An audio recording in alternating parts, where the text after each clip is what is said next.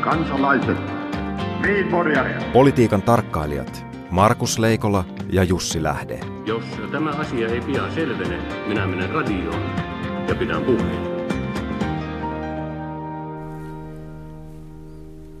Terve Markus. Terve Jussi. En kysy mikä pössis, vaan tänään Suomelta kysytään mikä on muudis.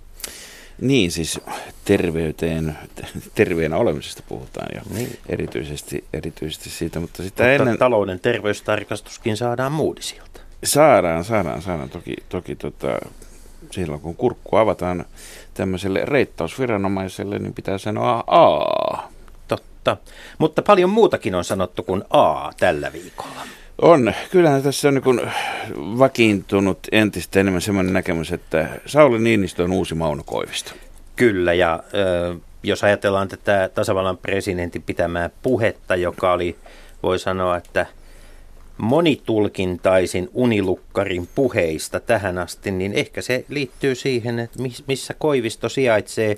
Enkä nyt tarkoita Mauno Koivistoa, vaan nykyistä Primorskia. Ja äh, nyt sun täytyy vähän avata, että me jäi kovin monitulkintaiseksi tämä vertaus. Niin, tota, mun mielestäni Koivisto piti puheensa itärajalle.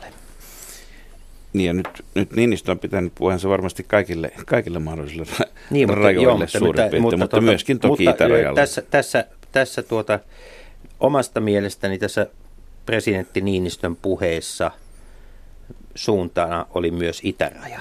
Tavalla, jota ei ehkä kaikissa tarkasteluissa niinkään osattu huomioida. Joo, mä mietin lähin, lähinnä sitä, että, että tilanteessa, jossa, jossa hän on juuri ilmaissut omana käsityksenä, että Suomi ei ole niin jakautunut, vaan että tässä on tämä tolkuksi kutsuttu ja pariin kertaan teilattukin, niin, niin tota, tämä termi, niin porukka välissä, niin, ää, niin, niin siihen, siihen nähden tämä ajatus tästä, se häntä selvästi ärsyttää, ärsyttää tämä ryhmääntyminen ja muuta, mutta olisi toisaalta toivonut myöskin sitten, että presidentiltä tulee selkeämpiä näkemyksiä. Mä tarkoitan, että pitää olla jyrkempiä, mutta selkeämpiä näkemyksiä siitä. Ja, ja nyt tämä jätti ihan tarpeettoman paljon tilaa tämä tämmöinen epämääräisyys, joka ei varmastikaan ole sattumanvaraista, vaan nimenomaan harkittu tyylikeino.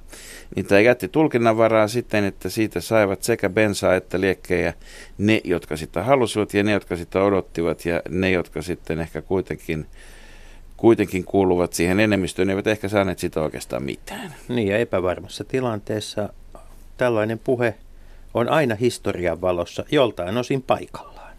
Joltain osin paikalla, joltain osin onnistunut, joltain osin epäonnistunut. Minusta hienoa siinä puheessa oli nimittäin kuitenkin se, se, se ikään kuin toteamus, että tässä nyt tarvitsisi ikään kuin tehdä jotakin tämmöisestä pelkästä reagoimisesta. Ja, ja niin kuin tiedetään, niin hallituksen osahan on ollut hyvin paljon reagoida. On, on tullut tilanteita, joita ei ole voitu suunnitella, on improvisoitu, pärjätty paremmin tai huonommin. Olisi aika siirtyä eteenpäin ja tehdä se nimenomaan kansainvälisellä tasolla. Mutta sitten jätti sanomatta kuitenkin sen, että tavallaan, että, että konkreettisesti ja mitä, plus että jätti sijan myöskin auki sille, että pitäisikö meidän pyrkiä olemaan noudattamatta kansainvälisiä sopimuksia, joka on tietysti niin kuin erityisesti juristin, jota Niinistö kuitenkin hyvin leimallisesti on ollut, ollut ja edelleenkin tosin filosofoiva juristi, joka on aina mielenkiintoinen käsite. Mutta onko Markus kyse ajoituksesta, että, että kuitenkin valtiopäivien avaaminen Suomessa ei ajoitu ihan niin kuin koko muu Euroopan unionin päätöksenteko ei ajoitu sen mukaisesti. Onko niin, että Niinistöllä on, on tietoa, jota hän ei voinut tässä yhteydessä kaikilta osin tuoda julki, ja tästä os- syystä puhe jäi hieman torsoksi. No tätä, tätä, tätä, mä kyllä epäilen, että, että nimenomaan näin olisi asian laita, että tässä ollaan Euroopan tasolla valmistelemassa asioita, kun kuitenkin sitten jos katsotaan, mitä samaan aikaan maailmalla Syyrian avustuskokous käynnistyi Lontoossa samaan aikaan rauhanneuvottelut yritys sellaisiksi ja vähän takkuilua, mutta kuitenkin hmm. käynnistyvät sitten tuota, toisaalla, niin tässä on ikään kuin tämmöisiä niin kuin erinäköisiä eri paikoissa, mutta samanaikaisia kansainvälisiä hyvin konkreettisia aloitteita lähdössä liikkeelle, niin olisi hämmästyttävää, jos ei olisi ollut myöskin lähdössä sitten sen kaltaisia asioita, mutta jotka eivät ole vain ehtineet julki, jotka liittyy nimenomaan näin rajatarkastuksiin. Ja, ja, ja tuota, tietysti täytyy ottaa huomioon, että jos sanoo liian tarkkaan semmoisesta, niin sitten ehkä sulkee jotakin teitä myöskin pois silloin, kun asiat on vielä neuvottelujen hiontavaiheessa. Mutta, mm. mutta kyllä mä olen valmis uskomaan, että, että Niinistö tiesi enemmän kuin mistä hän kertoi. Kyllä, ja painetta lyödään kattiloihin eri puolille ja välillä myös patoihin. Kyllä, mutta mitä tulee noihin maahanmuuttajiin muuten, niin tota, mielenkiintoista on, että, että kun kauppalehti Optio tällä viikolla julkaisi listan Suomen arvostetuimmista yritysjohtajista, niin ensimmäistä kertaa siellä on maahanmuuttaja Rajiv Suri, Nokian johtaja ykkösenä. Pitää poikkansa ja sitten iloinen uutinen kaikille heille, jotka aikanaan ovat saaneet Nokialta lähtöpassit, nimittäin yksi entinen nokialainen on työllistynyt. Hän on Steven Iilop, joka on, joka on tuota, saanut töitä vanhasta yliopistostaan. Öö, onko hän nyt sitten mennyt sinne professoriksi vai dekaaniksi vai? Hän on Distinguished Engineering Executive in Residence McMasterin yliopistossa. Eli hetkinen, suomeksi suurin piirtein sama kuin Kuulostaa, ar, ar, kuulostaa hieman turvapaikanhakijalta, mutta mutta tuota, mut, niin... mut kuitenkin niin kuin arvostettu insinööri. Arvostettu, to, no, kyllä. No, ehkä se on Kanadassa helpompaa. mutta tuota, Profeetta kyllä, omalla maallaan. No en tiedä. Nimittäin äh, McMasterin dekaani Ishwan, Ishwar Puri on sanonut tiedotteessa seuraavaa. Steven Elop on maailmanluokan johtaja teknologia-alalla, joka tuo valtavasti kokemusta yliopistolle – Ilop on määrännyt suunnan joillekin maailman vaikutusvaltaisimmista teknologiayhtiöistä maailmassa. Kyllä, se suuntahan oli alaspäin. Pitää paikkaansa. Mutta, t- mutta t- minulla on teoria siitä, mitä varten Steven Ilop menee nimenomaan sinne preerian keskelle. No. Sieltä on öljynporauslautot niin kaukana kuin olla jo voi. Markus, sulla on pointti. Mutta pointteja sen sijaan siellä, jos pysyttelemme tuolla Amerikan mantereella, niin niin, niin tuota, pointteja on nähty nyt näiden aivan ensimmäisten vaalien jälkeen. Nyt alkaa rapista niin kuin sieltä rattailta kikkareita. Niin no, joo, siis republikaanien ehdokasasettelussa ollaan tässä niin kuin uloslyöntivaiheessa. Eli rahat loppuu vaiheessa. Rahat loppuu vaiheessa, usko loppuu vaiheessa, mutta myös tietysti siinä vaiheessa, jolloin tämmöiset kahden kolmen prosentin kannatuksen saaneiden ehdokkaiden ää, tuota, ää, niin kuin kannatusten siirtymät ovat kuitenkin hyvin merkittäviä silloin, kun he luopuvat ehdokkuudesta. Ja nyt tietysti katsotaan todella tarkkaan New Hampshiren ja sitten supertiistain ää, ennakkopolleja siitä, että mihin näiden luopuneiden ja luopuvien ehdokkaiden kannatus siirtyy. Mutta kyllähän tässä siis kaikkein suurimman tappion kärsi Ajovan esivaaleissa nimenomaan mielipidemittausten tekijät. Tota, kaksi, kaksi lyhyttä kysymystä näistä. Ö, oliko Donald Trump aidosti hämmästynyt siitä, että hän tuli jäi kakkoseksi? Tuota, hän oli aidosti ärsyntynyt. Ja tuota, ihminen hyvin usein ärsyntyy hämmästyessä. Ja toinen kysymys, mitä merkitsee se, että Bernie Sanders tuli tämmöisessä kuitenkin suht koht punaniskaisessa osavaltiossa, jota on siis sosialistiksikin luonnehdittu niin lähelle Hillary Clintonia? Kaikkein mielenkiintoisin kisa on tällä hetkellä mielestäni tämä Clintonin ja Sandersin välinen kilpailu. Ja, äh, voi sanoa, että... Nuoret äänesti Sandersia Kyllä joo, ja Sanders... Äh, Sanders tuo, Sanders tuo tuota Hillary Clintonista sen pahimman esiin. Saattaa olla, että tämä pätee myös kaikkiin muihin, äh, kaikkiin muihin tuota, äh, vastaehdokkaisiin. Ja Hillary Clinton ei ole esiintynyt edukseen. Tämä nyt aivan aivan tämä viimeinen, viimeinen, tämä heidän ensimmäinen kohtaaminen, todellinen kohtaaminen, niin se päättyi, päättyi tota Hillary Clintonin suureen virheeseen. Hän nimittäin ilmoitti, että kun häneltä kysyttiin, että voisiko hän harkita Bernie Sandersia varapresidenttiehdokkaaksi, niin hän sanoi, että jos hänet nimitetään ehdokkaaksi tai kun hänet nimitetään ehdokkaaksi, niin ensimmäinen henkilö, jolle minä soitan, on senaattori Sanders. Eli hän antoi lupauksen, jota hän ei suinkaan aio toteuttaa. Soiton sisällöstä emme tietenkään Aivan, tiedä. juuri näin, mutta hän antoi, Se antaa niin ymmärtää, hän antaa ymmärtää, ja samaan aikaan hän totesi, että Bernie Sanders on vakavasti otettava poliitikko, joka voisi toimia y- Yhdysvaltain varapresidenttinä. Ja tämä on ollut kuitenkin se Hillary Clintonin kampanjan se suurin niin kuin viesti tähän asti, että Sanders on C-sarjan näyttelijä, ei B-sarjan poliitikko. Tässä, Tässä, tässä olisi tota... sikäli mielenkiintoinen tilanne. Tässä on siis sekä ensimmäisten vaalien jälkeen sekä Donald Trumpilla että Hillary Clintonilla on vähän sama tilanne kuin Suomi johtaa 4-2 Ruotsia ja viisi minuuttia jäljellä. Tuota, nyt mun on pakko sanoa, Markus, että sinä olet ajastasi jäljellä. Jäljessä.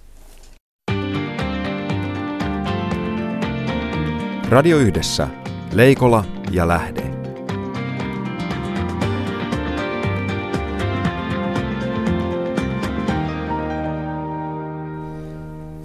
Ja tervetuloa Leikola ja Lähteen vieraaksi peruspalveluministeri Juha Rehula. Kiitos. Tota, olet paitsi ministeri myöskin keskustan varapuheenjohtaja ja, ja tuota, varapuheenjohtaja ja kunniapuheenjohtajan välillä lienee sellainen ero, että vaikka molemmat ilmoittavat aikovansa toimia keskustassa, niin toinen on lisäksi perustanut toisenkin puolueen. Mitäs ajattelit, kun kuulit tästä ensimmäisen kerran? En kysy, että missä olit, kun kuulit siitä. Olin eduskuntaryhmän kokouksessa, johon tuli, tuli tieto siitä, että mitä kunniapuheenjohtaja Väyrynen oli blogissaan kirjoittanut, veti mielen vakavaksi. Niin, Mikä, niin, tota, niin Vä- Väyrynenhän on kuitenkin, voi sanoa, että hänellä on semmoinen erikoisasema keskustassa, johtuen tietysti hänen pitkästä urastaan. Ja, ja tota, mutta myöskin semmoinen, että hän on saanut aika lailla anteeksi sellaisia asioita, joita keskustan kenttäväki ei välttämättä kaikille antaisi anteeksi. Mut nyt on ilmeisesti menty sitten jonkin viivan ylitse.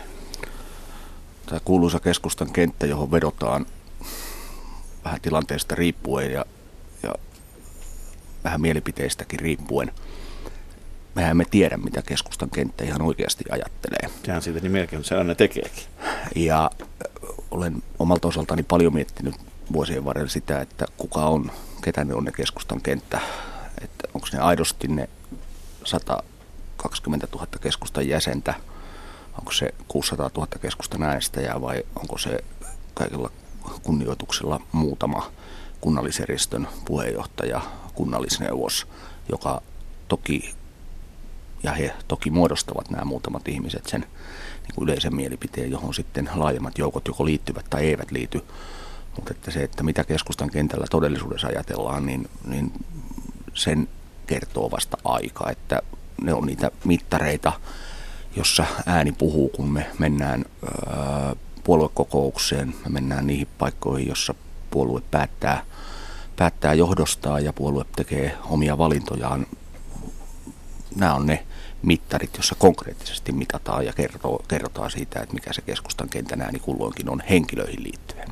me olemme Juha molemmat paikalla Rovaniemellä keskustan puoluekokouksessa, kun puheenjohtaja Sipilä voittopuheessaan kiitteli vastaehdokkaitaan ja kertoi Paavo Väyryselle kokousväen kuullen, että hänellä on jatkossakin merkittävä rooli keskustan politiikan ja ennen kaikkea ulkopolitiikan sorvaamisessa.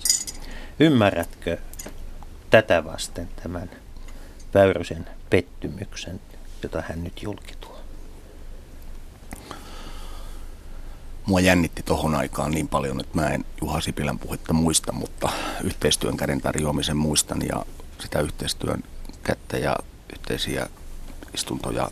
Tiedän, että niitä on ollut lukuisia Rovaniemen jälkeen. Ja se, että miten, mitä kaikkea on tapahtunut, niin kun en ole ollut siinä huoneessa, missä esimerkiksi kaksi miestä on keskustellut keskenään tai ollut kuulemassa niitä puheluja, niin mun on, mun on hirveän vaikea arvioida sitten sitä, että, että kun on sana sanaa vastaan, että, että miten asiat todellisuudessa on mennyt, mutta että sen verran väitän Juha Sipilää tuntevani, että hän uskoo jokaisesta meistä lähtökohtaisesti aina hyvää. On ihminen ihmiselle ja, ja hän uskoo hyvää ja hän tekee töitä sen eteen, että luottamus voi säilyä ja luottamuksen varassa asioita eteenpäin viedä. Mutta sitten mitä, mitä on tapahtunut, niin tämä kysymyshän pitää esittää ensisijaisesti Paavo Väyryselle ja Juha Sipilälle, mutta siitä mulla on, sen mä uskallan sanoa, että Juha Sipilä on ainakin yrittänyt. Niin keskusta tunnetaan erinäköisistä hallintohimmeleistä ja, ja, ja sitten myös erilaisista kakkaroista ja, ja, ja tämän tyyppisistä rakennelmista, mutta nyt Väyrynen on rakentamassa jotain aivan uutta, koska hän on ilmoittanut, että hän ei aio erota keskustan paikallisosastosta, vaan haluaa jatkaa valtuustoryhmässä. Sen lisäksi hän, Keminmaalla. Keminmaalla, mutta eh, valtakunnan tasolle hän on perustamassa brittiläistyyppistä, ää, eh, tuota, brittiläistyyppistä puoluetta, joka siis toimisi vain valtakunnan tasolla. Jotenkin mulle tulee mieleen, tiedän, että Juha Rehula on kova urheilumies ja muistaa Jan Buklövin, joka aikanaan hämmästytti mäkihypyn maailmaa tuomalla V-tyylin. Niin kuinka kauan tämmöistä V-tyyliä voidaan katsoa, että ennen kuin Norjan tuomari katsoo hypyn kaatuneeksi? No niissä paikoissa, kun tulee tiukkaa, on mikä tahansa yhteisö, sitten ruvetaan lukemaan sääntöjä. Ruvetaan lukemaan lakia, jotakin sellaista, johon se toiminta perustuu. Ja keskusta on puolue, jossa mä niin en mä ole puolueen jäsen, vaan mä olen keskustan Keskihollolan paikallisyhdistyksen jäsen ja sitten se rakennelma on tehty niin, että meillä tämä edustuksellisuus toimii. Meillä on se tulevana kesänäkin niin kolmen puolen tuhannen, neljän tuhannen ihmisen puoluekokous Seinäjoella. Paikallisyhdistykset, jäsenet valitsevat edustajansa ja sitten paikallisyhdistysten edustajat kokoontuu tekemään tekemään tota, puolueen ylimmässä päätöksentekoelimessä eli puoluekokouksessa ratkaisuja. No sitten se, että, että mitä ne säännöt sanoo niin puolueen osalta, tämä on niin kuin, tässä tilanteessa, niin niitähän tässä pitää lukea ja, ja sitten on mekanismi toisinpäin, että se on se paikallisyhdistys, joka ryhtyy toimenpiteisiin jäsen, jäsentensä osalta. Ei, ei, ei tässä puolueessa näiltäkään osin ylhäältä käsketä, käsketä vaan, vaan näin se aparaatti, tai tämä aparaatti on meillä rakennettu. Meillä on ihmisiä, joilla on erilaisia näkemyksiä ja esimerkiksi tämä nyt tämä ulostulo, niin kyllä uskallan sanoa tänään tässä ja nyt, että menee päivä ja menee toinen ja menee kolmaskin, kun myös vaalilainsäädännön asiantuntijat, puoluelainsäädännön asiantuntijat miettivät, että onko tämä nyt ihan vaivatta sopusoinnussa suomalaisen mallin, mallin kanssa. Tässä on ajatus ja idea ja, ja Paavo Väyrynen on nyt tälle polulle lähtenyt, että aika sen nyt sitten näyttää, että mitä näiltä osin rupeaa tapahtumaan. Niin voisi voi sanoa, että vaikka tietysti moniväyrysen toimi on ollut omintakeinen ja jäljittelemätön, niin kyllähän se suomalaisessa poliittisessa historiassa aika ainutlaatuista on siis tämmöinen, että kun, kun ei ole mitään pakkoa automaattisesti, että se kun siirtyy uuteen puolueeseen, pitäisi jättää vanha, mutta että sillä lailla, että aikoo pysyä kahden puolueen jäsen. Niin, no ehkä Väyrynen hakee tässä sitä tilannetta, jossa sitten puolue joutuisi kunniapuheenjohtajansa erottamaan, mutta tuota, tänään, tänä aamupäivänä pitämässään tiedotustilaisuudessa Väyrynen on todennut kokevansa olevan, olevansa kuin Kekkonen ja tietysti täytyy muistaa, että Kekkosellakin oli tapana aina silloin tällöin asettua lakien yläpuolelle. Mutta tuota, mennään puolueen asioista sitten niin sanottuihin isänmaan asioihin. Sosiaali- ja terveysuudistus. Juha Rehula, mitä sotelle kuuluu tänään? Sote etenee sen aikataulun mukaan, joka laadittiin hallitustyön käynnistymisen jälkeen. Tietty raami aikataulu osalta lyötiin kiinni, kiinni viime vuoden loppu tai loppukesästä ja nyt ollaan siinä asennossa, että virkavalmistelu, se organisaatio, jota johtaa aparaatti, jota johtaa alivaltiosihteeri Tuomas Pöysti. Sen työ on sellaisessa asennossa, että meillä alkaa olemaan perustat lisää, tehdä lisää poliittisia tai näitä puolueiden, puolueiden tekemiä ratkaisuja. 7.11. illan puolueiden sopu aluemäärästä ja, ja hallintoratkaisusta ja valinnanvapaudesta, rahoitusratkaisusta, ne on ohjannut valmistelua niin, että, että ja, ja syventänyt sitä valmistelua, joka nyt on menossa huhtikuu ja tarkemmin sanottuna, tai, tai hieman epämääräisemmin, mutta tarkemmin sanottuna se, että huhtikuulla kun Koivussa on lehti ja toivon, että ei tule kovin aikaista kevättä, niin kaikkien meidän arvioitavana on sitten se lakipakettikokonaisuus, jossa luettavaa riittää. Ensimmäinen osa on jo käännettävänä, eli nykytilan arvio, arviota tehdään ja nykytila, ny, niin kuin nykytilan, mikä aina kuuluu, kuuluu lakiin, että semmoisessa vaiheessa se on. Useat työryhmät, noin kymmenen ihmistä täysipäiväisesti, useat kymmenet ihmiset oman työnsä ohessa tekee työtä ja me on nyt sitten tätä valmistelun päätöksenteon aikataulua aikataulutettu niin, että, että tosiaan kun Koivussa on lehti, niin meillä on laki kaikkien arvioitavana tämän kevään aikana.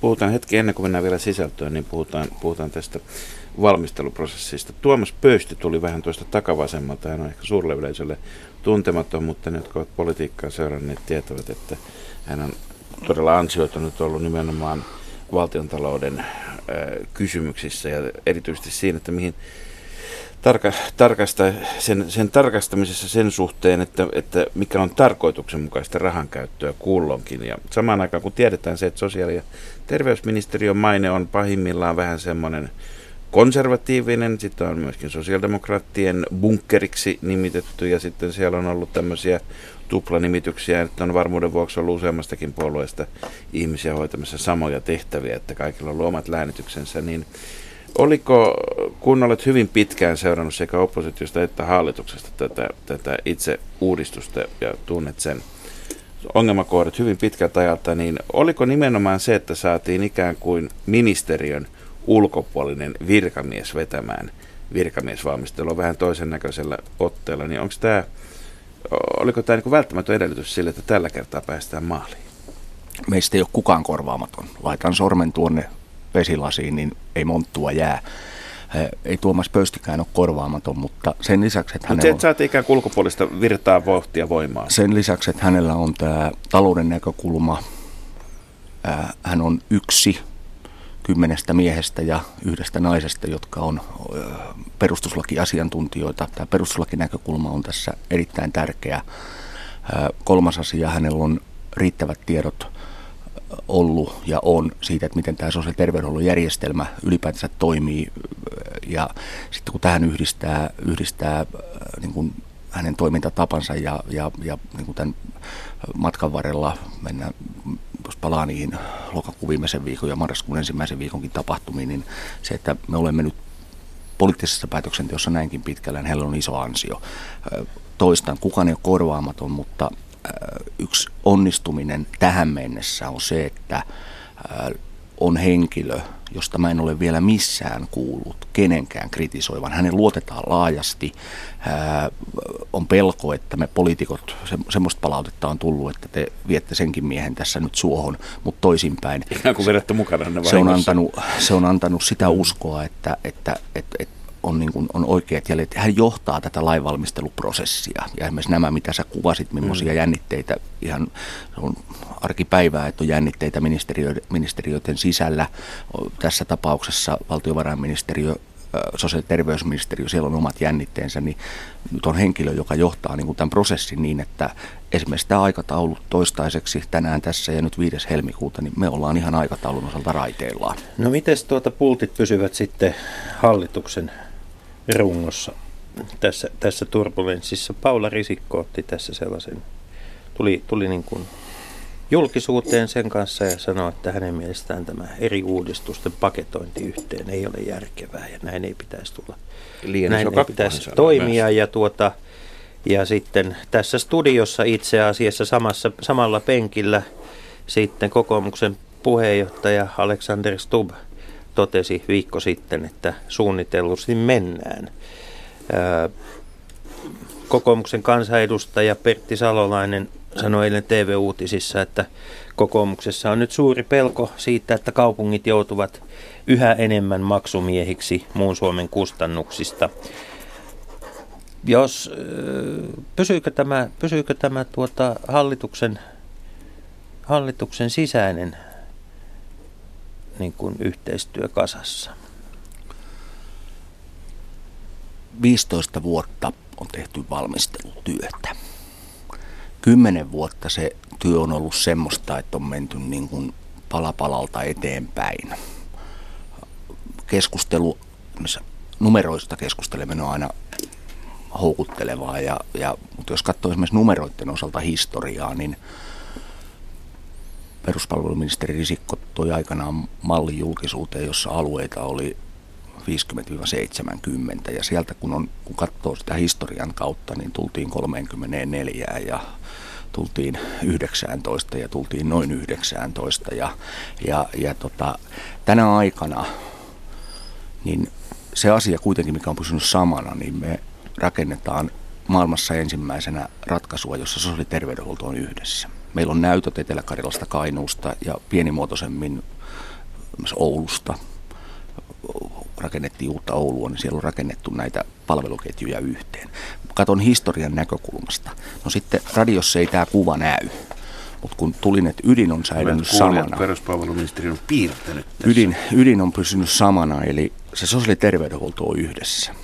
Sitten jotta meillä voi olla laki, meillä pitää olla joku hallinto. Perustuslakivaliokunta linjasi viime talvena, että yksikään kunta ei jatkossa ole sotesta vastuussa. Joku hallinto pitää olla. Nyt mennään eteenpäin polkua, jossa soteutetaan kuntapohjasti irti ja niin edelleen.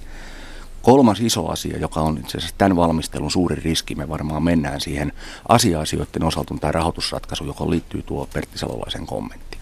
Mutta piirsin tämän kuvan ja se mitä tapahtuu täällä, niin täällä on todella paljon tavaraa. Eli, eli tuossa Tämän ikään kuin neljä, jonka sisällä on neljä ympyrää, yksi on hallinto, yksi on se varsinainen sote, sote ja sitten on rahoitus. rahoitus. Ja sitten on se ihminen, jota varten hy, tätä hymi, tehdään. Hymiö. Mutta olennaista on se, että, että, täällä on paljon mielipiteitä, täällä on paljon kommentteja, tapahtuu. täällä on paljon tavaraa. Tässä on kaiken kaikkiaan 24 miljardia euroa rahaa. Mut, niin mä pistän nämä kommentit, että huolia on, mullakin on huolia. Mä voisin listata teille ison joukon huolia tästä. Mennään siihen ihan kohta, mm. mutta eikö niin, eikö niin tota, Juha Rehula, että kun me katsotaan historiaa, tätä on tehty pitkään, vuosikymmenen. Eikö se ongelma ole aina ollut se, että tähän asti jossain vaiheessa se hallituspohjan yhtenäisyys on pettänyt aiemmissa hallituksissa. Yhtenäisyys on pettänyt ja sitten tämä pakka on, niin kuin, pakka on kesken hallituskauden jäänyt levälleen ja seuraavien hallitusten tehtäväksi. Miten tämä hallitus hoitaa tämän asian toisin?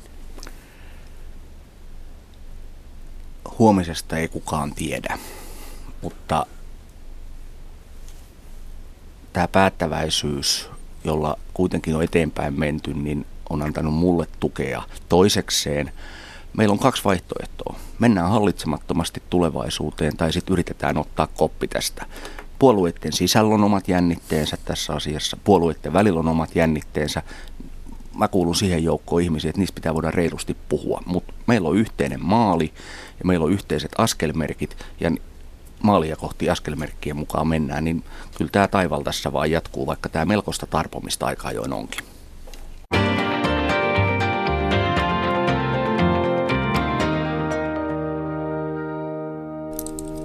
Mennään sitten tuohon sote-uudistuksen sisältöön. Me tiedämme tässä vaiheessa, että suurin piirtein karkeasti ottaen entisten sairaanhoitopiirien tyyppiselle tasolle jonkun verran, jonkun verran isompiin yksiköihin, niin tota, ollaan tätä järjestämässä ja siellä on paljon kysymyksiä tota, kiinteistöomaisuudesta, työsuhteista, muista, miten tämä siirtymä, siirtymä tehdään, mutta pääsääntöisesti voi kuitenkin kysyä, että saadaanko me tällä maakunta- tai itsehallintomalla saadaanko me paremmat ja fiksummat luottamusmiehet, joilla on enemmän osaamista.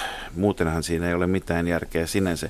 Mikä on se todellinen ero jos ei mietitä tämmöistä niin lakiteknistä ja hallintoa, niin kuin siis loppu, siis tuleeko parempaa päätöksentekoa tällä itsehallintomallilla esimerkiksi kun pitää miettiä, minkä näköistä röntgenlaitetta hankitaan, tai kun pitää miettiä, että, että tuota, että, että satsataanko 10 prosenttia enemmän psykiatriaan vai sisätauteihin, jotka on sen kaltaisia päätöksiä, joita tässä sotehallinnossa käytännössä tehdään verrattuna tähän nykyiseen liittovaltuustomalliin, jossa siis on kuntien valitsemia edustajia, jotka usein on sitten kunnanvaltuutettuja tai kunnanhallitusten jäseniä, ja sitten tähän uuteen hallintomalliin.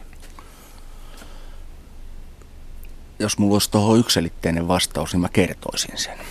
Mutta kuitenkin tämä on aika iso uudistus. Mo- jossa... mo- moniselitteiselle vastauksellekin on aikaa nyt.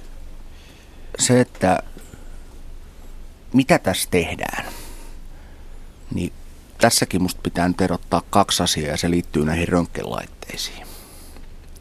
Ensinnäkin se, että sisältö on se, se tässä munkin kuvassa ja joka ainoa kuvassa, jonka mä tulen vastedeskin piirtämään, niin me tehdään ihmisiä varten. Me ollaan rakentamassa semmoista, että ihmisen pompottaminen sen vuoksi, että maksaako kunta vai maksaako Kela loppus. Me ollaan menossa semmoiseen maaliin, jossa on yksi johto ja yksi rahapussi. Sitten se muutos, niin sitä ei, ei sitä tehdä millään lailla.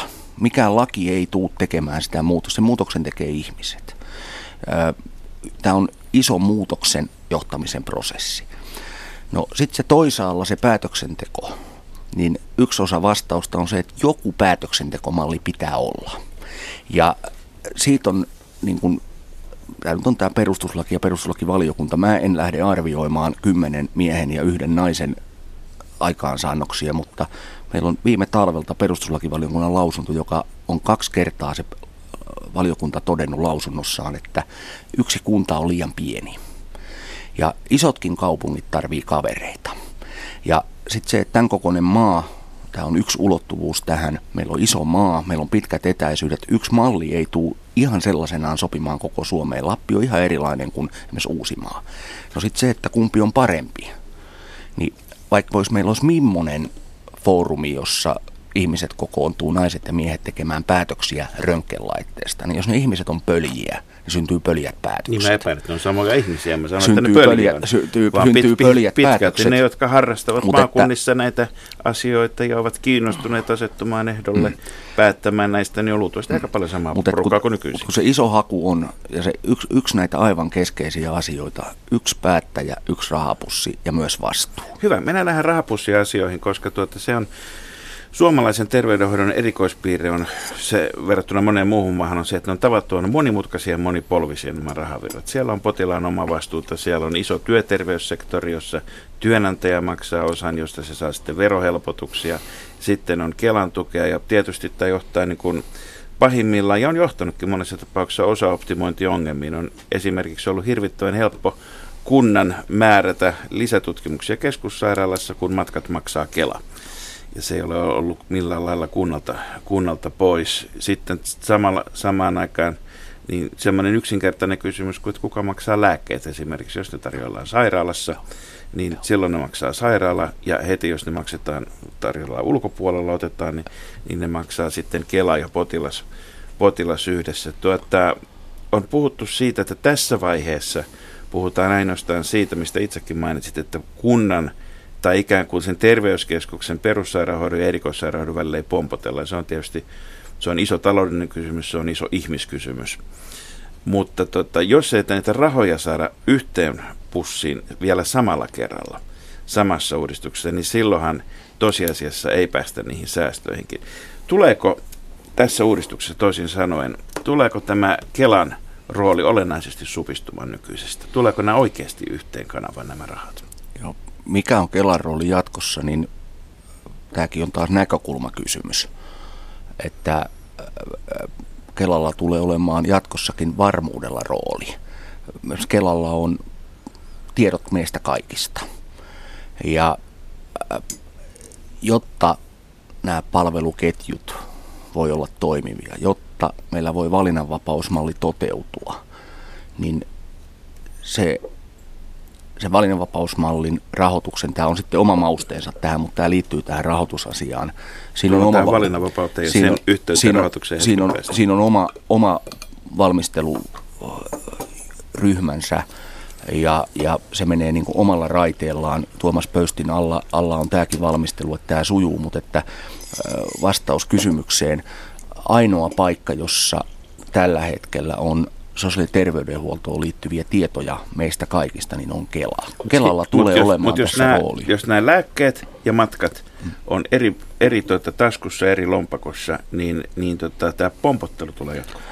Ja tavoite, joka on olemassa, niin kun piirsin tämän kuvan ja tämä sote-raide on omansa, Toki silloin kytkös rahoitukseen, valinnanvapauteen tiivis kytkös, mutta se, että mä sanoisin tässä, että tuo osa ja tuo osa niistä rahoista on yhdessä pussissa, tämä on valmistelun, valmistelun tota noin, osa ja mä lähden siitä ja hallituksen tavoite on se, jota, jota mun on toteutettava ja noudatettava yhteisesti sovittua viedä eteenpäin, että näiltäkin osin, missä on erilaisia rahoja, että ne menisivät sinne samalle pomolle, koska silloin, niin kuin kuvasit, niin tämä on, on ihan hoidollisesti tilanne, missä ihminen saa siellä sairaalassa jonkun lääkkeen ilman, niin kuin se on free, se on maksuton.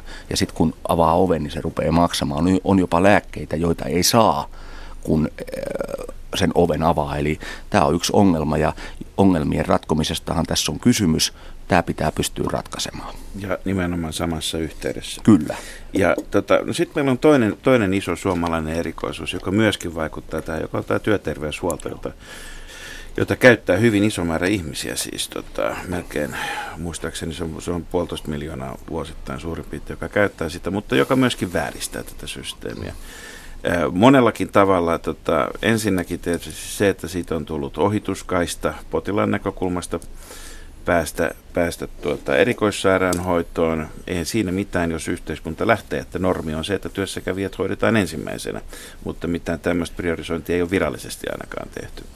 Mutta toiseksi se johtaa siihen, että nuoret lääkärit, he menivät mieluummin sitten tämmöisiin siisteihin sisätöihin, suurten kaupunkien ää, jossa tarvitsee enintään kirjoittaa flunss, kolme päivää flunssavapaata, ja, ja tuota, sitten on tosi vaikea saada terveyskeskuslääkäreitä niin maaseudulle kuin kaupunkeihinkin, jossa joutuu sitten, kun nämä eriytyy, nämä potilasainekset. Ja toisekseen tietysti tässä, tässä tota, tuetaan käytännössä tätä yksityissektoria aika lailla. Nyt jos, me men, nyt jos tämä tulee jatkossa menemään tämmöiseen, käyttäkää nyt yksinkertaisuuden vuoksi nimeä ruotsalaistyyppinen malli tästä valinnanvapaudesta, jossa perusterveydenhuollon siis tuottaa erinäköiset tahot, jotka sitten tämmöinen sääntelyviranomainen on katsonut, että kukin lääkärikeskus tai kunnannen terveyskeskus täyttää ne kriteerit, mutta ihmiset saa itse valita. Niin, niin tämähän tarkoittaa samaa kuin, että tässä on tämä, tämä, tämä tota, pakka pannaan ikään kuin uuteen järjestykseen, mutta jätetäänkö tämä työterveyshuolto kokonaan koskematta, jolloin siellä on edelleenkin tämä rinnakkaisväylä olemassa? Yksi osa tätä valmistelua on se, että työterveyshuolto jätetään koskematta. Ja Onko tämä kokoomuksen ja yksityisten lääkärilobbareiden tulosta? Mun ajattelussa tämä on sen tulosta, että ehjää ei kannata rikkoa. Mutta kun se ja, rapauttaa koko systeemi. Ja tämän, toimii sinällään itsenään hyvin, mutta se vääristää Tämän olemassa olevan systeemin, tämän perustan kuntoon laittaminen on se ykköstavoite tässä kohdassa. No sitten totta kai näillä on linkitys toisiinsa mutta äh, en mä antaisi tästä nyt mainetta ja kunniaa yhdellekään enkä kenellekään taholle, äh, että tämä on tämän valmistelun ulkopuolella. Yksi osa onnistumisen edellytyksiä on se, että koitetaan ratkoa ne ongelmat ja ne asiat, jotka tähän kuuluu, tähän kokonaisuuteen, että julkisin varoin – ne palvelut, jotka rahoitetaan julkisin varoin, se perusta saataisiin nyt kuntoon. Ja rahoitetaanhan työterveyttä julkisilla subventioilla myös. Pitää paikkansa, mutta että tämä on nyt rajattu ja se on reilusti sanottu ääneen, että, että sinne, sinne tontille ei Mutta uskoksi, että päästään yhtä hyvään tulokseen, kun se on jätetty kokonaan pois syrjänteestä? Lopputuloksen aikaansaamisen kannalta on parempi, että se on jätetty ulkopuolelle.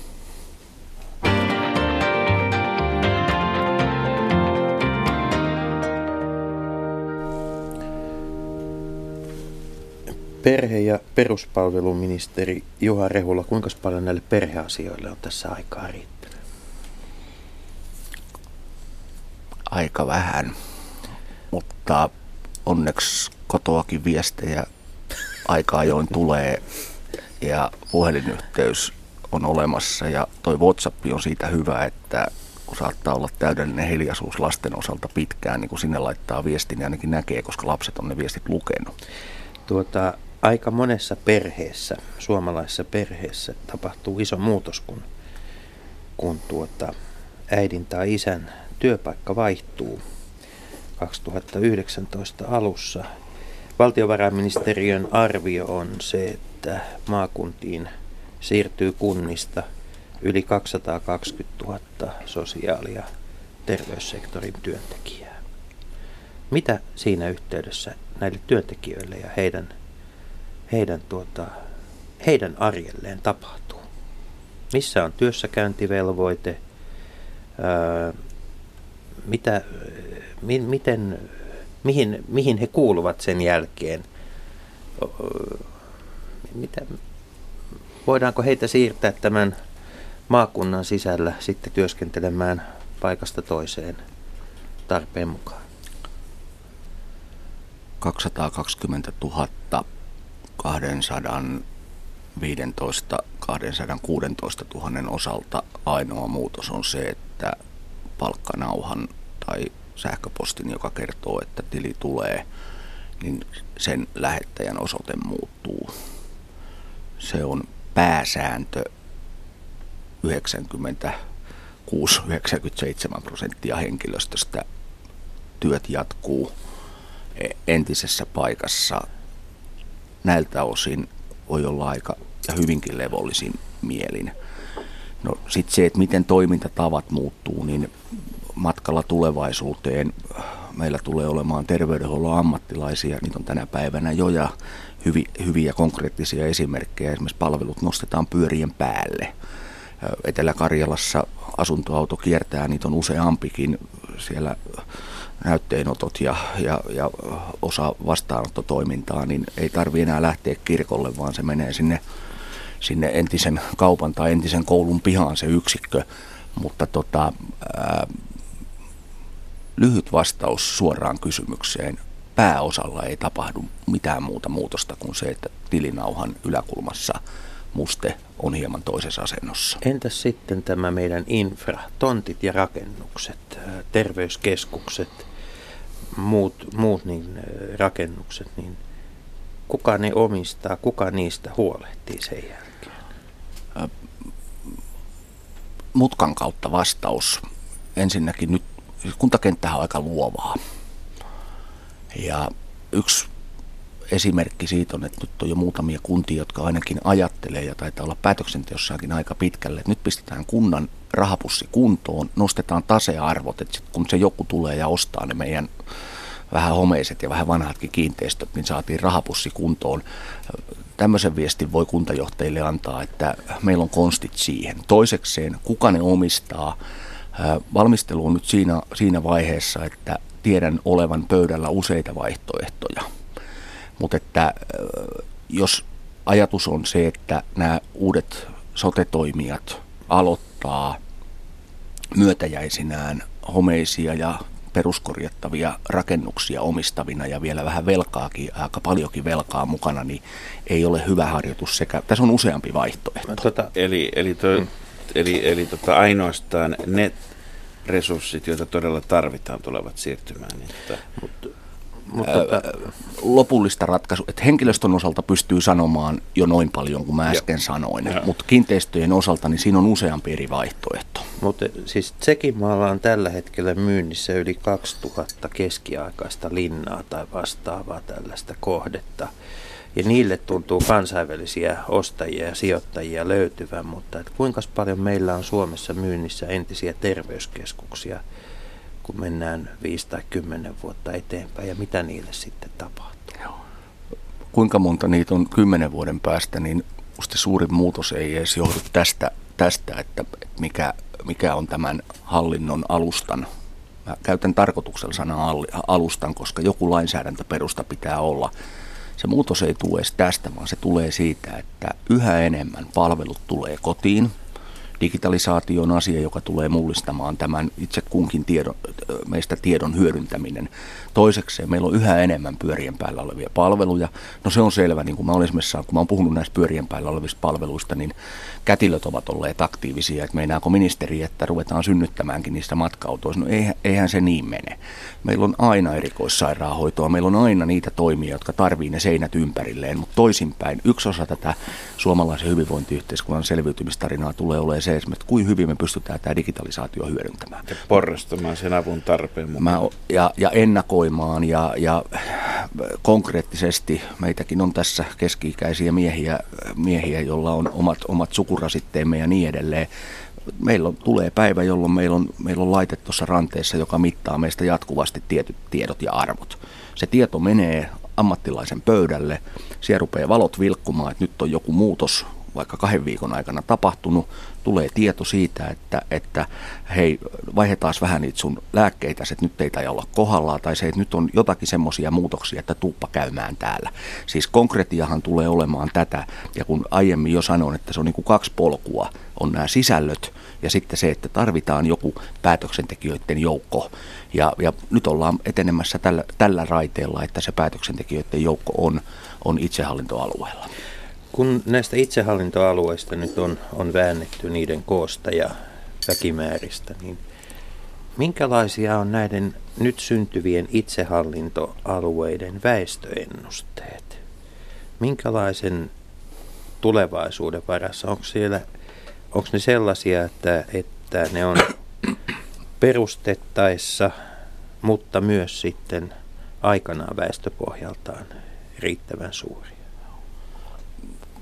Koko tätä työtä tehdään, tässä on muutamia niitä perusprinsiippejä tai peruspointteja tämän sisällön osalta.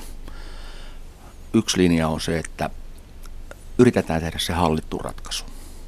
Tai annetaan ra- palvelujen rapautua ja ei oteta koppia. Me ollaan menossa kohti tulevaisuutta, jota ei tarvitse ennustaa. Väestörakenne muuttuu, on positiivinen asia se, että me eletään terveempää elämää, me eletään kauemmin. Mutta kun demografia, niin kuin termi kuuluu, niin me pystytään ennustamaan se, että on tiettyjä alueita, joissa esimerkiksi tämä ikääntyminen tapahtuu vielä nopeammin kuin muualla maassa. Väestön sisäinen muuttoliike, vaikka me tehtäisiin millaista aluepolitiikkaa, niin on niin kuin asioita, jotka, jotka, joita ei tarvitse tosiaan ennustaa, vaan me pystytään laskemaan, on, on tietyt luvut. Mikä on se alueen koko? Niin tässä laissa on nyt sitten lähdetty siitä, että, että tulee tämmöinen kriisilauseke. Että jos se alueen niin kuin kerta kaikkiaan oma kantokyky ei riitä, niin siitä pitää pystyä toimenpiteisiin. Tämä, tämä on huomioitu tämä näkökulma ja se kriisi siis tulee siitä, että kerättävät varat eivät vaan riitä siihen palvelutarpeeseen nähden. Ja tämähän on sikäli mielenkiintoinen kysymys, koska tuota, paitsi että siinä on niin kuin takaportti tehdä periaatteellista ratkaisua lisäksi myös käytännöllisiä ratkaisuja tarvittaessa, niin, niin kuin meidän terveydenhoidon isoin ongelma on ylivoimaisesti se, että meillä, meillä, tuota, meillä on paljon sairaammat eläkeläiset kuin esimerkiksi Ruotsissa. Meillä, meillä tota, ihanteellistahan olisi niin kuin vaan yhteiskunnan kannalta se, että ihmiset joko kuolisi saman tien jäätyä eläkkeelle tai sitten eläisivät pitkään, mutta terveinä. Ruotsissa ne tekee tätä jälkimmäistä. Meillä, meilläkin eletään pitkään, mutta heti kun päästään eläkkeelle, niin sairastutaan paljon enemmän.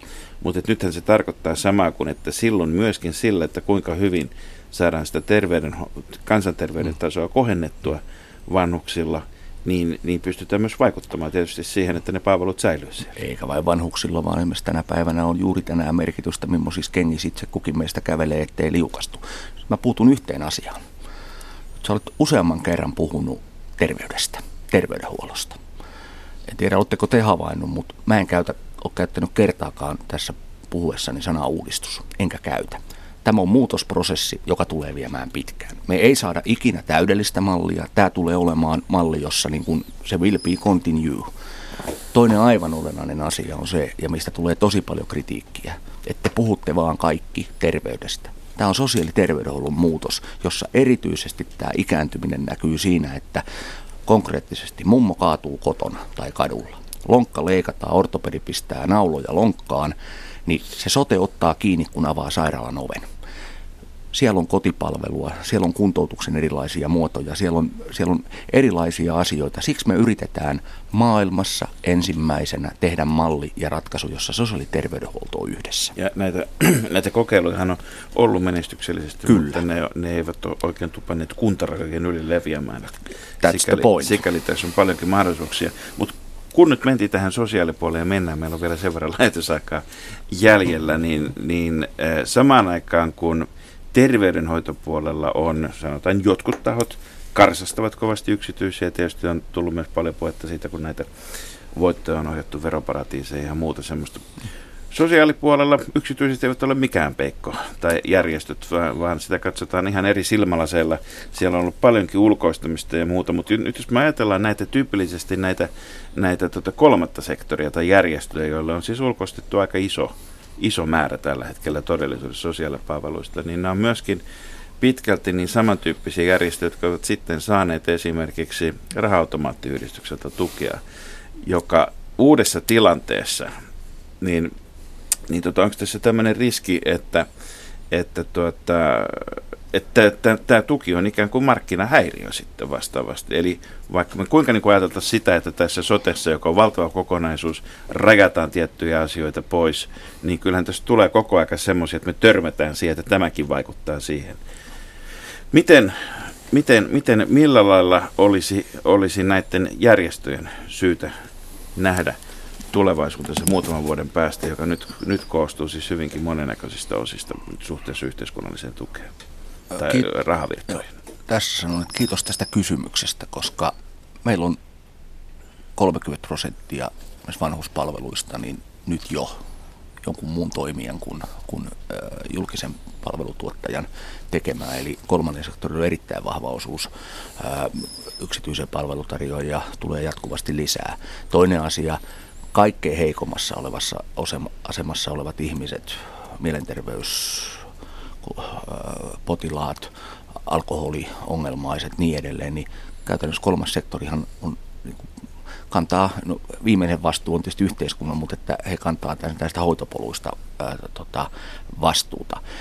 Mutta näiltä osin tästä on aikaa semmoinen 6-7 vuotta, kun lait oli ennallaan, mutta verottajan tulkinta muuttui. Plus, että meillä on hankintalainsäädäntö, joka on asettanut omia vaatimuksiaan tälle. Pienessä ajassa hyvin moni järjestö yhtiöitti oman palvelutuotantonsa ja siitä, se, se oli siis, pykälät pysy ennallaan, mutta tulkinnat muuttu. Siellä tapahtui pienessä ajassa iso mullistus ja järjestöt olivat joustavia, he sopeutu tähän tilanteeseen. Eli, eli, ja, ja sitten tiedän rahoitumaattiyhdistyksen avustuskäytännöistäkin, että he ovat myös reivanneet sitä, että semmoisen niin kuin, lainausmerkeissä seinien rakentamisrahat, niin ne on historiaa ja pyritään panostamaan niihin sisältöihin. Eli mä, mä olisin niin kuin aika, aika turvallisin mielin näiltä osin. Tuo joukko, nuo vastuunkantajat ovat jo ison muutoksen kohdallaan tehneet. Hyvä. Vielä yksi kysymys, johon vain lyhyt vastaus. Onko valtiolla näihin itsehallintoalueisiin tai maakuntiin parempi ohjaava ote kuin kuntiin, joita meidän lainsäädäntömme tuntuu suojelevan enempi vähempi muutoksien, muutoksia hankaloittain? Tähän tulee joka tapauksessa vahva valtionote. Toisekseen yksi onnistumisen edellytys on, että tästä, tässä ratkaisussa ja mallissa niin tämä Onko se joukko vahvempi kuin kuntiin, o- valtion ote kuntiin? tulee olemaan vahvempi.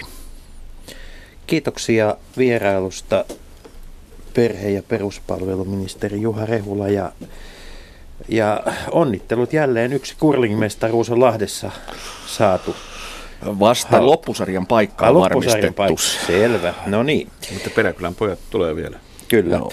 Ja ensi viikolla vieraaksemme saapuu valtakunnan syyttäjä Matti Nissinen. Mutta sitä ennen pidetään viikonloppu ja eletään jälleen yksi mielenkiintoinen viikko. Älkää ihmiset syyttäkö itseänne liikaa tässä välissä.